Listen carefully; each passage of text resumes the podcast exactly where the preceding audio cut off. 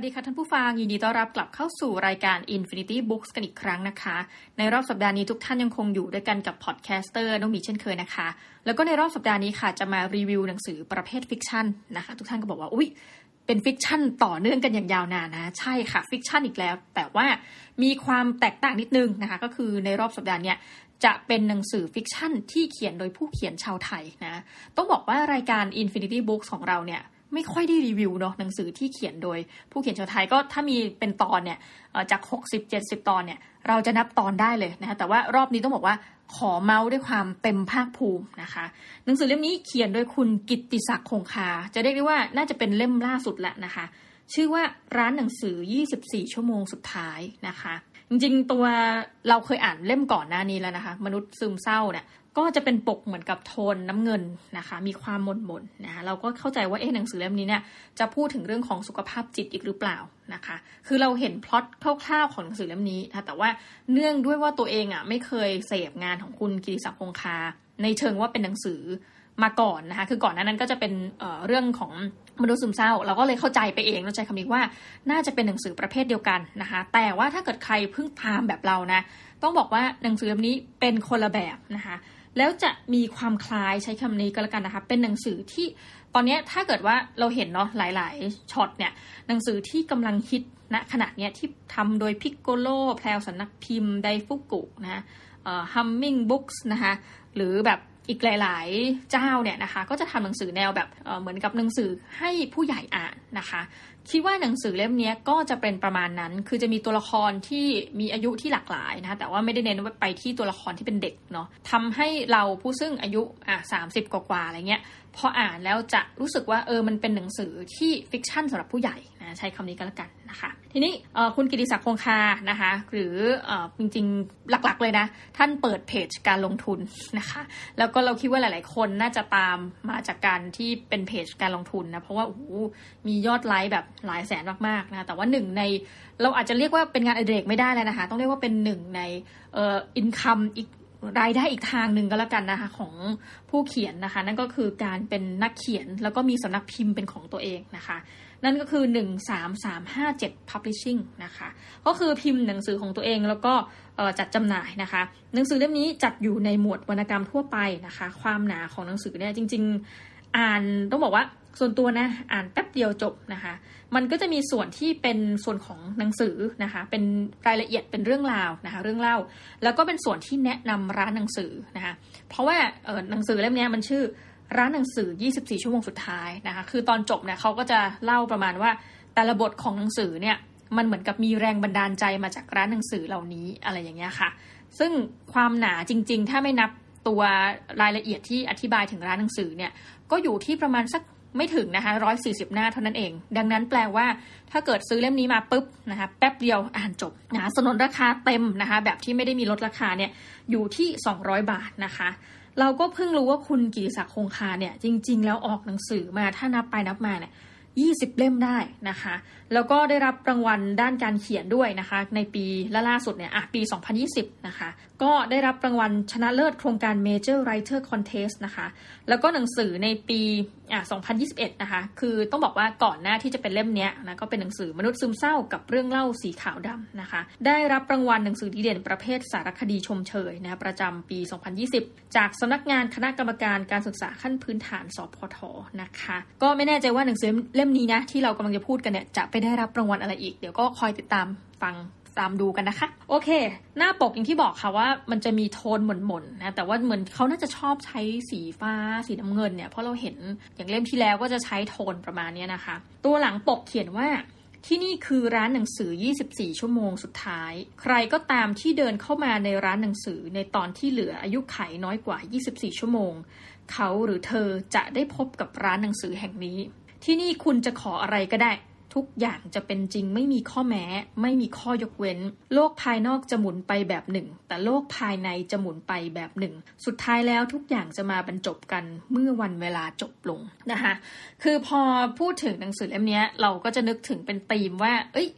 คือมันมีหลายเล่มแล้วกันเนาะที่เราอ่านแล้วก็เอ๊ะนึกถึงแบบ Midnight Library อะไรเงี้ยจะคล้าย ๆ กันไหมนะคะก็ต้องบอกว่าหาไม่ได้ เพราะว่าอย่าง Midnight Library เนี่ยมันเป็นการพูดถึงการทดลองใช้ชีวิตนะคะ ใครสนใจเรารีวิวไปละในรายการ The Minimalist Diary นะคะแต่หนังสือเล่มนี้มันจะพูดถึงเรื่องของภาวะสุดท้ายของหลายชีวิตนะคะเออต้องบอกทุกท่านว่าไม่แน่ใจว่าท่านจะเห็นตรงกันหรือเปล่าเนาะ มันจะดีแค่ไหนนะคะ ถ้าคนเราผู้ซึ่งไม่ได้รับนะให้รับรู้ว่าเราจะตายเมื่อไหร่เนี่ยนะคะ แต่ว่าในหนังสือเล่มนี้พอเราเดินเข้าไปโอเค มันก็อาจจะแบบเป็นช็อตโน้ติสเป็นสักนิดนึงว่า พอเข้าไปร้านหนังสือมหัศจรรย์ที่ว่านี้นะคะ เราจะมีชีวิตอยู่ไม่ถึง 24 ชั่วโมงนะคะ มันก็แอบน่าเศร้านะแต่ว่าณจุดจุดหนึ่งของ period นั้นเนี่ยนะคะ เรายังได้รับรู้ว่าอ้าวเหรอ เรากำลังจะตายแล้วนะคะ แล้วก็ให้เราได้ทบทวนกับชีวิตที่ผ่านมานะคะ คือความมหัศจรรย์ก็คือว่าท่านต้องตัดจากข้อเท็จจริงไปให้หมดก่อนนะ เพราะหนังสือเล่มนี้มันเป็นหนังสือประเภท fiction นะคะ ก็คือว่าถ้าเรารู้แล้วว่าเราได้เดินเข้าไปในร้านหนังสือแห่งเนี้ยนะคะ ซึ่งเท่าที่อ่านดูเนี่ย แต่ละร้านก็จะมีสภาวะที่ไม่เหมือนกันนะคะ คือมันจะมีเหมือนกับสำหรับส่วนตัวนะพออ่านไปแล้วจะเข้าใจว่าอ๋อ มันมีร้านหนังสือเนี่ย มากกว่าหนึ่งร้านที่เป็นร้านลักษณะว่า 24 ชั่วโมงสุดท้ายนะคะ คนทั่วไปเนี่ยจะไม่สามารถเดินเข้าไปยังร้านหนังสือนี้ได้ ต้องเป็นคนที่อีก 24 ชั่วโมงหรือน้อยกว่านั้นนะ เช่นแบบ 10 นาทีอะไรเงี้ยกำลังจะตายแล้วนะคะ จะเข้าไปอยู่ในโลกเป็นเหมือนกับอีกมิติหนึ่งนะทวายไลท์โซนประมาณนี้เป็นอีกมิติหนึ่งที่เข้าไปนะคะ ในเรื่องนี้ก็จะประกอบไปด้วย พูดถึงคนที่เป็นแม่นะคะก็มีเนาะผู้ชายที่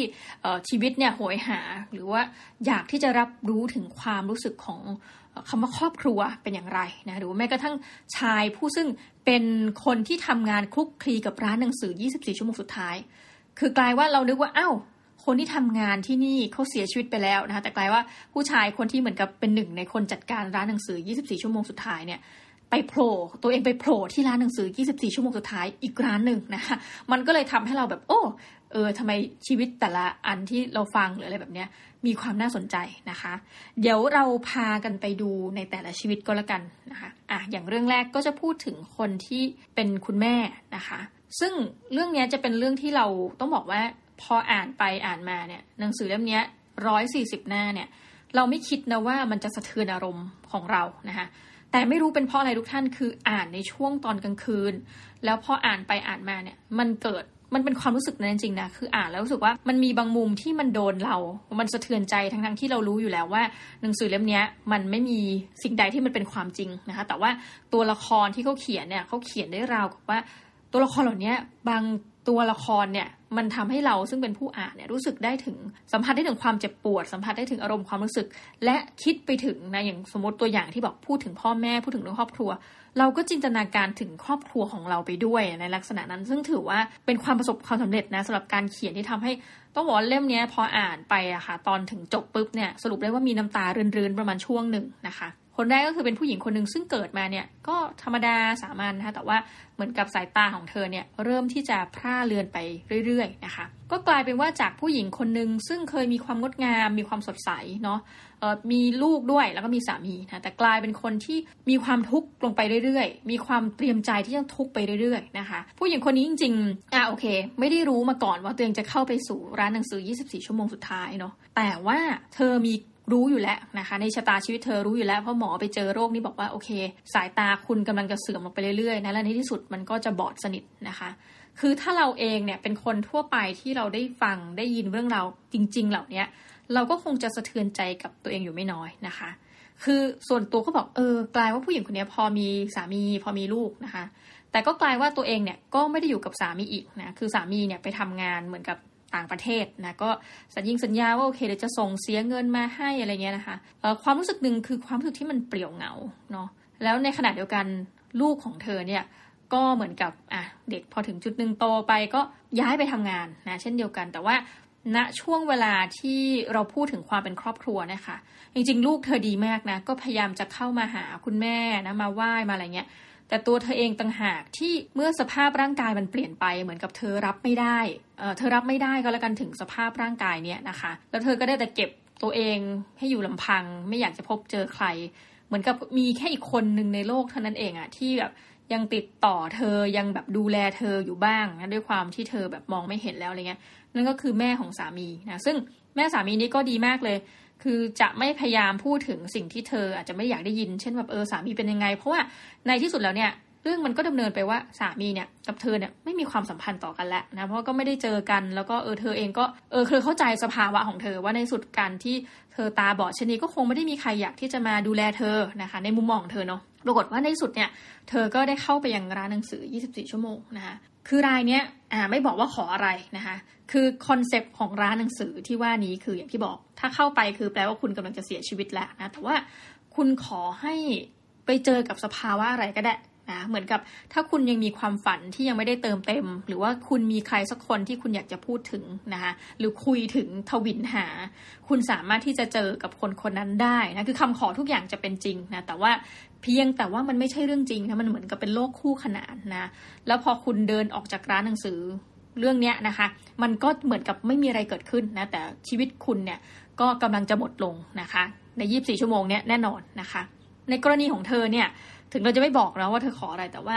มันเป็นหนึ่งในความฝันของเธอนะคะ ซึ่งเราก็แอบเซอร์ไพรส์นิดนึงว่าอ๋อขออย่างนี้หรออะไรเงี้ยนะคะ นี่ก็คือรายที่หนึ่งนะคะรายถัดไปเอาพูดถึงผู้หญิงเช่นกันนะเป็นผู้หญิงที่ทำงานนะเป็นเหมือนกับคล้ายๆ เกือบจะเป็นเท่าแก่เนี้ยนะแต่ว่าเรื่องมันก็จะเฉลยว่าเอา้าเธอไม่ใช่เป็นภรรยาของเจ้าของบริษัทนี่นะแต่เหมือนกับเป็นผู้หญิงที่ตำแหน่งเบ้เลยนะคะทำทุกอย่างนะเพื่อบริษัทนี้ แล้วในที่สุดก็เหมือนกับ เป็นอยู่ในวัยที่แบบไม่ทำอะไรละนะคะ อารมณ์เหมือนกับเกษียณละนะคะ แต่ว่าเวลาเล่าไปเนี่ยมันก็คือเป็นชีวิตธรรมดาสามัญของผู้หญิงคนหนึ่งก็แล้วกันที่เคยทำงานให้กับโรงพิมพ์นะคะ โรงงานแห่งหนึ่งอะไรแบบเนี้ย แล้วก็เหมือนกับอยู่เฉยๆละนะคะ ก็กลายเป็นว่าเธอก็อ่าเหมือนกันนะคะ กลายว่ามีอายุน้อยกว่า 24 ชั่วโมงนะคะเขาก็บอกเหมือนกันว่าเออให้ขออะไรก็ได้ แต่กลายว่าเรื่องราวที่มันเล่าขึ้นมานะคือคนแรกพูดถึงเรื่องความฝันนะคนเนี้ย จะพูดถึงสิ่งที่เธอเองเนี่ยไม่เคยได้นะเธอก็จะเล่าแบบเหมือนกับพล็อตทวิสต์นิดหนึ่งเธอก็จะเล่าว่า เออแบบเนี่ยอยู่กับเจ้าของนะจนแบบเหมือนกับคนมันก็อาจจะเข้าใจผิดได้เนอะว่าเอ้ยเหมือนกับเลขาเนี่ยดูสนิทกับเจ้านายจังเลยนะกับเจ้าของสถานที่แห่งนี้กับเจ้าของบริษัทอะไรเงี้ยทำไมอย่างนั้นอย่างนี้นะคะแบบว่าเล่ามาทั้งหมดเนี่ยมันกลายเป็นว่าเธอเองเนี่ย ไม่เคยมีความรักแบบที่พึงปรารถนานะเป็นคนที่เราบอกบอกไม่ได้ว่าจะขาดความรักนะนั้นมันก็จะดูขาดความอบอุ่น แต่ว่าสิ่งที่เธอขอเนี่ยมันเป็นเรื่องความรักนะคะซึ่งต้องบอกว่าอาจจะเป็นความรักที่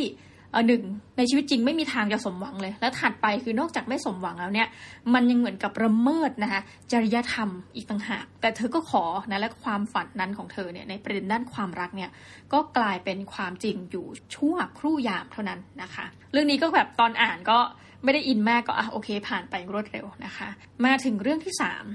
เรื่องนี้จะค่อนข้างอออินขึ้นมาแล้วนะคะเรื่องที่สามก็จะพูดถึงชายหนุ่มคนหนึ่งนะซึ่ง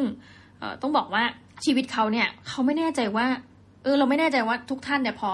พอฟังเรื่องนี้นะ จะคิดตามเป็นประเด็นไหนอย่างไรนะคะ คือในปัจจุบันเนี่ยหลายคนเองก็นะสมมตินักศึกษาเองนักเรียนเองเนี่ยคืออัตราการหย่าร้างมันก็สูงขึ้นเนาะในประเทศไทยนะดังนั้นเราก็จะพบลักษณะว่ามีคุณแม่เลี้ยงเดี่ยวคุณพ่อเลี้ยงเดี่ยวนะแต่ในกรณีนี้เนี่ยเด็กคนเนี้ยมีความสัมพันธ์เพียงแต่กับเหมือนกับคุณย่านะคะ เท่านั้นแล้วก็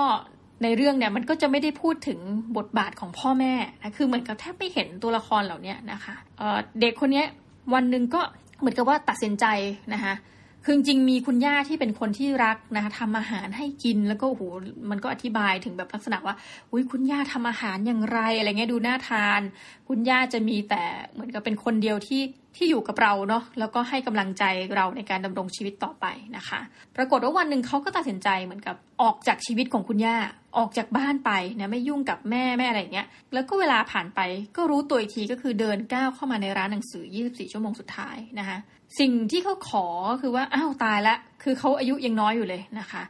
แล้วก็เหมือนกับว่าชีวิตก็ไม่รู้คือกึ่งกึ่งเนาะนิดนึงว่าอาจจะไม่ได้มีอนาคตว่าอยากจะทำอะไรตัวเองจะเป็นใครก็คือใช้ชีวิตไปอย่างเหมือนกับเผาลมหายใจเราทิ้งไปวันๆแล้วนะคะแต่ว่ามาถึงจุดที่รู้สึกว่าเฮ้ยมันน้อยกว่า 24 ชั่วโมงในชีวิตเราแล้ว จุดเนี้ยเหมือนเป็นจุดที่เขาเพิ่งจะคิดได้ แล้วก็ย้อนกลับไประลึกถึงเรื่องราวของครอบครัวตัวเองโหเรื่องนี้พออ่านแล้วจะรู้สึกถึง เราจะคิดถึงคนในครอบครัวเราเหมือนกันนะว่าเฮ้ยท้ายที่สุดแล้วเนี่ย หลายคนใช้ชีวิตเนาะไปกับการอยู่กับคนอื่น หลายคนใช้ชีวิตนะคะทุ่มเทมากๆ เพื่อคนที่เรารัก ซึ่งเป็นใครก็ไม่รู้ ซึ่งเเราไม่ได้เลี้ยงดูเขามานะคะเขาเขาไม่ได้เลี้ยงดูเรามาเนาะใดๆเหล่านี้นะให้ความสำคัญกับเพื่อนกับคนอื่นทั้งหมดเลยนะคะ แต่ว่าเราช่างโหดร้ายกับคนที่อยู่ในบ้านเรา ตรงเนี้ยตอนเนี้ยจะเป็นอะไรที่ตอบโจทย์และทำให้เราอึกค่ะคือตัวเองเขาอึกเหมือนกันว่าโหแบบ สุดท้ายแล้วนิยามความหมายของคำว่าครอบครัวเนี่ยคืออะไรนะคะ แล้วเราจะมีความสุขได้ไหมหากครอบครัวของเราเองเนี่ยมันไม่ได้สมบูรณ์แบบ มันไม่ได้สมบูรณ์เหมือนนิยายในแบบดิสนีย์แบบโหต้องมีพ่อต้องมีแม่แบบ happy ever after มันจะเป็นไรไหมล่ะถ้าครอบครัวของเราเนี่ย มันก็อาจจะขาดใครไปบ้างนะแต่ว่าเนี่ยมันก็คือนิยามความหมายของคำว่าครอบครัวอ่าเป็นไปในลักษณะนั้นโอ้โหต้องบอกว่าตอนนี้แบบอึกเลยนะคะ แล้วก็อีกตอนหนึ่งคือต้องบอกว่าในแต่ละตอนเนี่ยจริงๆบางตอนสมมติเรื่องดำเนินไปด้วยหนึ่งคนเนี่ยก็อาจจะมีหลายตอนย่อยๆนะคะแต่เขาจะพูดถึงแต่ละตอนเนี่ยเหมือนกับจะเอาร้านหนังสือเนี่ยมาเป็นธีม ทีนี้อีกตอนหนึ่งก็จะพูดถึงคนที่เป็นคนที่เกี่ยวข้องกับร้านหนังสือ 24 ชั่วโมงสุดท้าย แล้วอยู่ดีๆ ตัวเองก็เข้าไปอีกร้านหนึ่งนะดังนั้นมันทำให้ตัวเองเนี่ยเข้าใจ ในความหมายเป็นอย่างดีว่ากำลังจะเกิดอะไรขึ้นกับตัวเองนะคะคืออันนี้ก็อาจจะแบบเหมือนกับเรื่องที่ยังติดค้างอยู่ในใจ เช่นเดียวกันนะคะเขาก็จะพูดถึงสิ่งที่มันหายไปจากชีวิตเขานะคะ คือหมายความว่าอ่าในนี้นะยกตัวอย่าง คุณเคยมีใครสักคนที่อยู่ในชีวิตของคุณนะแล้วบอกว่าเออเดี๋ยวจะกลับมานะ แล้วเขาไม่เคยกลับมาไหมนะคะ ตอนเนี้ยก็จะเป็นการบอกว่า เออ แล้วคนคนนั้นอะ มันหายไปไหนนะคะ มันทิ้งเราไปนะคะ หรือว่ามันไปประสบอุบัติเหตุอย่างไรนะคะ คือตอนนี้ก็จะบอกก็จะจะเป็นตอนจบที่พยายามจะพูดถึงเรื่องราวของความหมายของชีวิตนะคะ เอาละสรุปก็คือว่าร้านหนังสือ 24 ชั่วโมงสุดท้ายเนี่ยนะคะ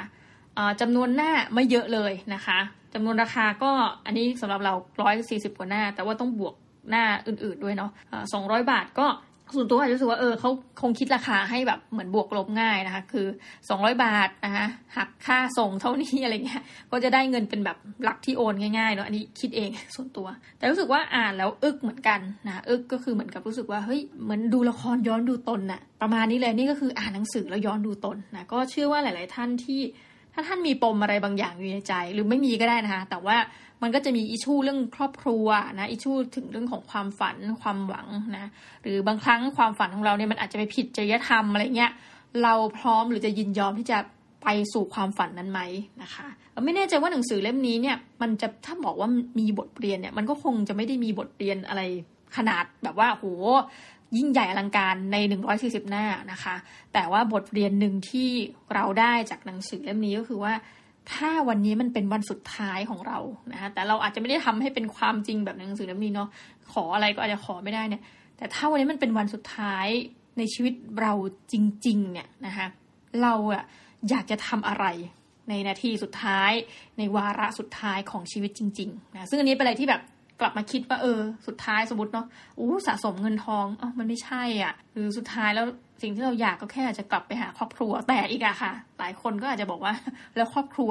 คืออะไรเนาะสำหรับเราคนที่จาก จากครอบครัวมันนานมากอะไรแบบนี้นะคะสำหรับวันนี้ก็ต้องขอขอบคุณทุกท่านมากนะคะ ที่อยู่กันจนจบรายการ Infinity Books นะคะ แล้วเดี๋ยวเราจะกลับมาพบกันใหม่นะคะ คราวหน้าเนี่ยเราจะเอาเรื่องราวของหนังสือเล่มไหนมารีวิวทุกท่านนะคะ ยังไงอย่าลืมติดตามกันนะคะ แล้วก็คอมเมนต์ติชมกันได้เลยนะคะทาง Infinity Podcast The Infinity นะทุกช่องทางนะสำหรับวันนี้ต้องขอลาไปก่อนนะคะ สวัสดีค่ะ